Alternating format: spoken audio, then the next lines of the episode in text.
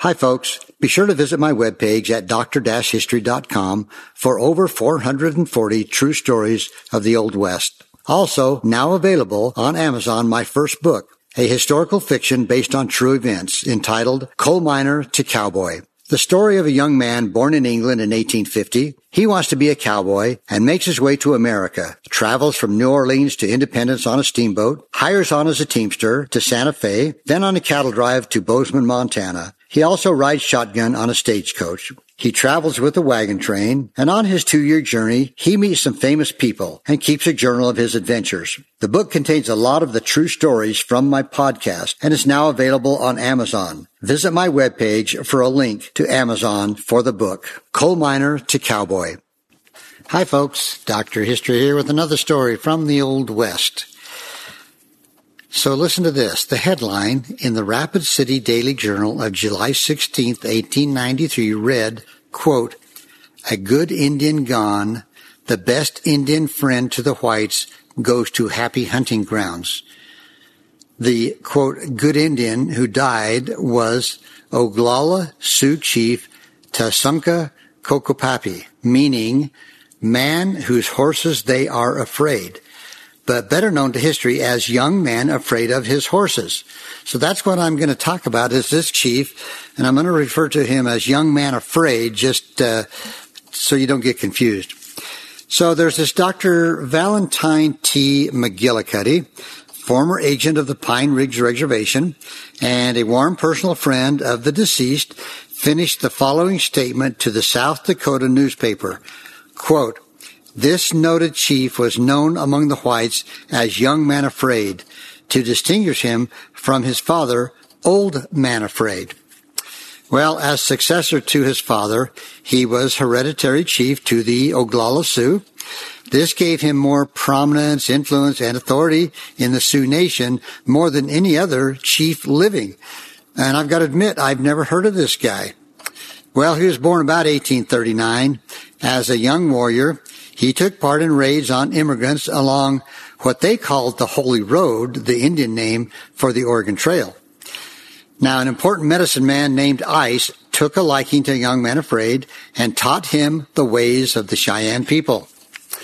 In the summer of 1865, the Oglalas were camped on a creek about 70 miles northwest of Fort Laramie in what would later become Wyoming when the tribal leaders decided it was time to revive a custom that had fallen into disuse. Seven older leaders called, and you'll like this, big bellies, selected four strong young men to be, quote, shirt wearers. Now, elaborately dressed warriors rode around the camp four times. Each time a young man from the crowd was chosen. The first three were Young Man Afraid, Another one was Sword. Another one, uh, American Horse. All sons of big bellies. Now, quite unexpectedly, a fourth who was a commoner, not the son of a chief, his name was Crazy Horse. And we've all heard of him. Well, after a huge feast of buffalo and boiled dog, the big bellies told the four young men that their job as shirt wearers would be to super, supervise the warriors and to make sure that order was maintained. All Oglala men, women, and children were to have their rights respected. Shirt wearers must be wise, kind, and firm in all things. They were forbidden to ever take up arms against their own people. Shirts were made from two bighorn sheepskins, beautifully quilled and fringed, with hair from horses' manes were uh, handed out. One of the big bellies told the shirt wearers that they were obliged to look out for the poor, the widows, the orphans, and all those of little power. Well, by the end of 1865, the most powerful of the Oglala leaders were Crazy Horse, Young Man Afraid, and Red Cloud. Although not a hereditary chief, Red Cloud seemed to direct the, affair, the effort to dislodge whites from the Bozeman Trail. In the mid 1860s, Young Man Afraid and Crazy Horse helped all they could to try to satisfy the Indians. The U.S. government in 1868 gave the Black Hills Dakota Territory forever to the Indians. Nevertheless, uh, as usual, by 1875, white miners were arriving in droves to search for gold. So as typical, these treaties a lot of times just didn't pack a lot of punch. Well, to ease tensions resulting from the obvious violation of the 1868 treaty, the government offered to buy back the Black Hills from the Sioux, the Sioux or the Lakotas. Uh, the offer split the Sioux into three groups. The older reservation Indians, led by Red Cloud and Spotted Tail, believed that they'd already lost the, the Black Hills, so they might as well get the best price they could for them. Now, a second faction led by Crazy Horse and Sitting Bull was determined to fight. Now, Young Man Afraid led the third group, which, you know, they just hoped to work out some kind of accommodation that would allow the Lakotas to live in peace. And in his view, giving up the Black Hills would be a disaster for the Lakota way of life. Although he was unwilling to fight, he was equally unwilling to sell those sacred hills. That was their ground for hundreds and hundreds of years. It was their territory. Well, in, eight, in, September 1875, a U.S. commission came to the reservation to continue negotiations for the Black Hills. And many Sioux, they think there was many as probably 20,000 uh, gathered together. And under an army tent sat a general council of the Sioux with the commissioners sent from Washington. The only protection for these officials was provided by Captain James Egan's troop of the 2nd Cavalry, about 50 men. So keep that in mind. 50 men compared to what, 20,000?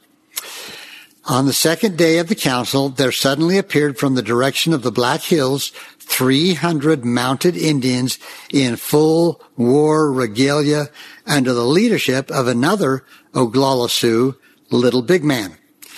He announced that by an old division of the hunting grounds, the Black Hills had been apportioned to the Northern Sioux and that he had been sent down from the north by Sitting Bull not to sell the Black Hills, but to kill the white commissioners.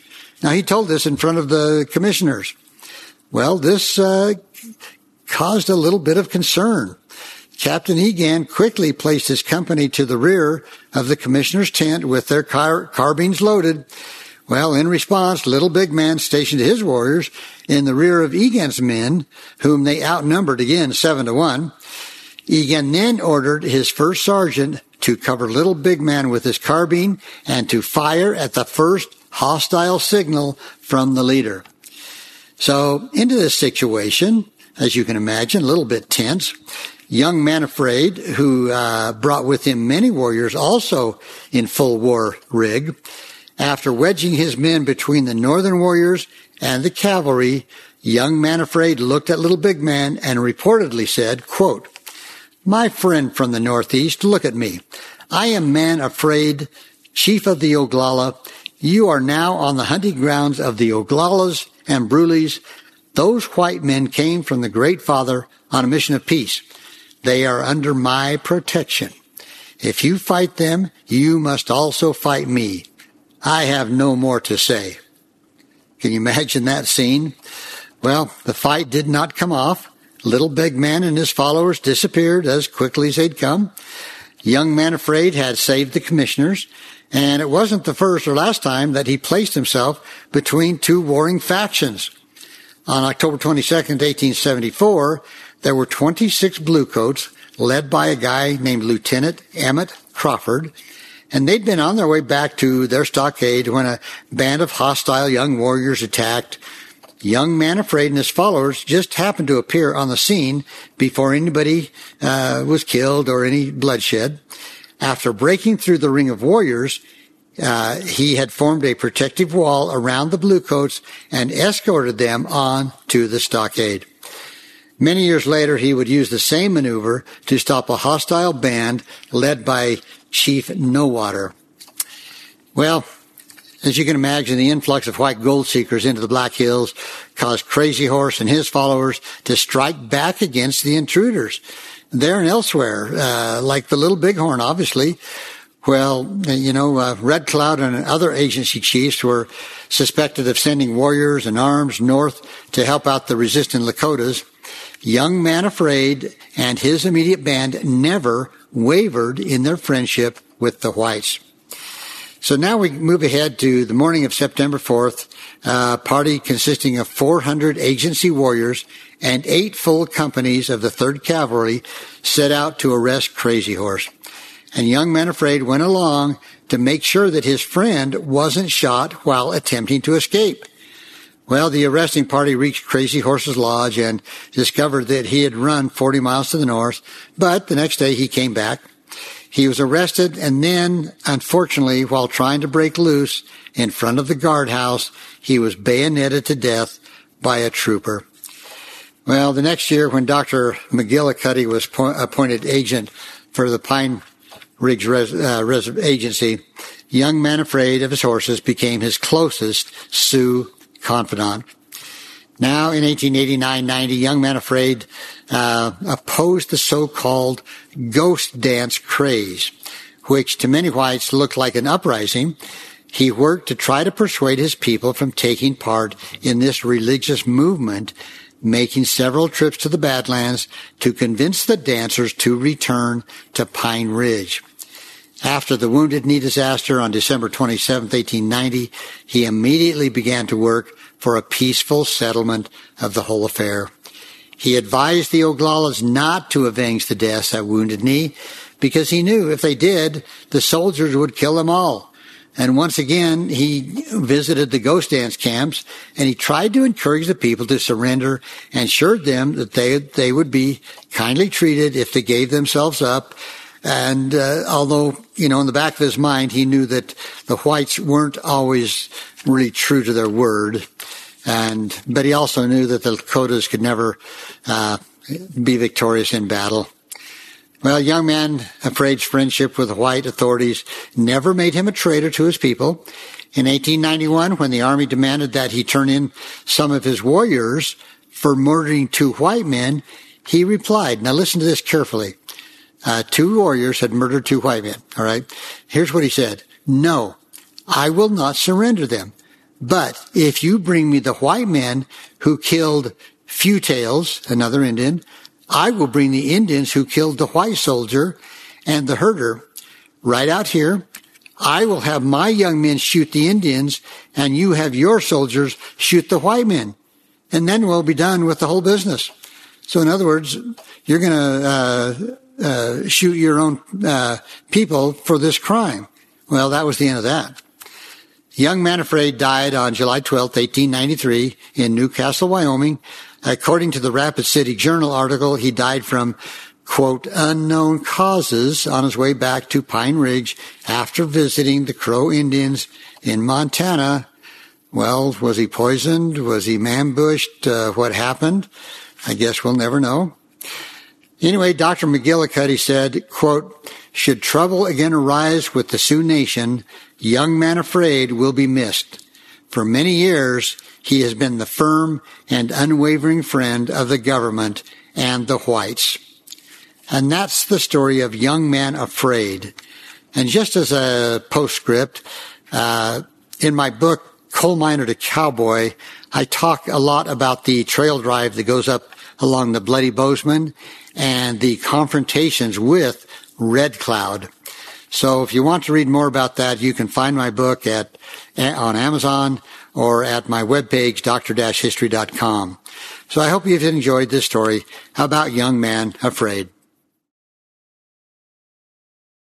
When you need mealtime inspiration, it's worth shopping Kroger, where you'll find over 30,000 mouth-watering choices that excite your inner foodie. And no matter what tasty choice you make, you'll enjoy our everyday low prices, plus extra ways to save, like digital coupons worth over $600 each week. You can also save up to $1 off per gallon at the pump with fuel points. More savings and more inspiring flavors make shopping Kroger worth it every time. Kroger, fresh for everyone. Fuel restrictions apply.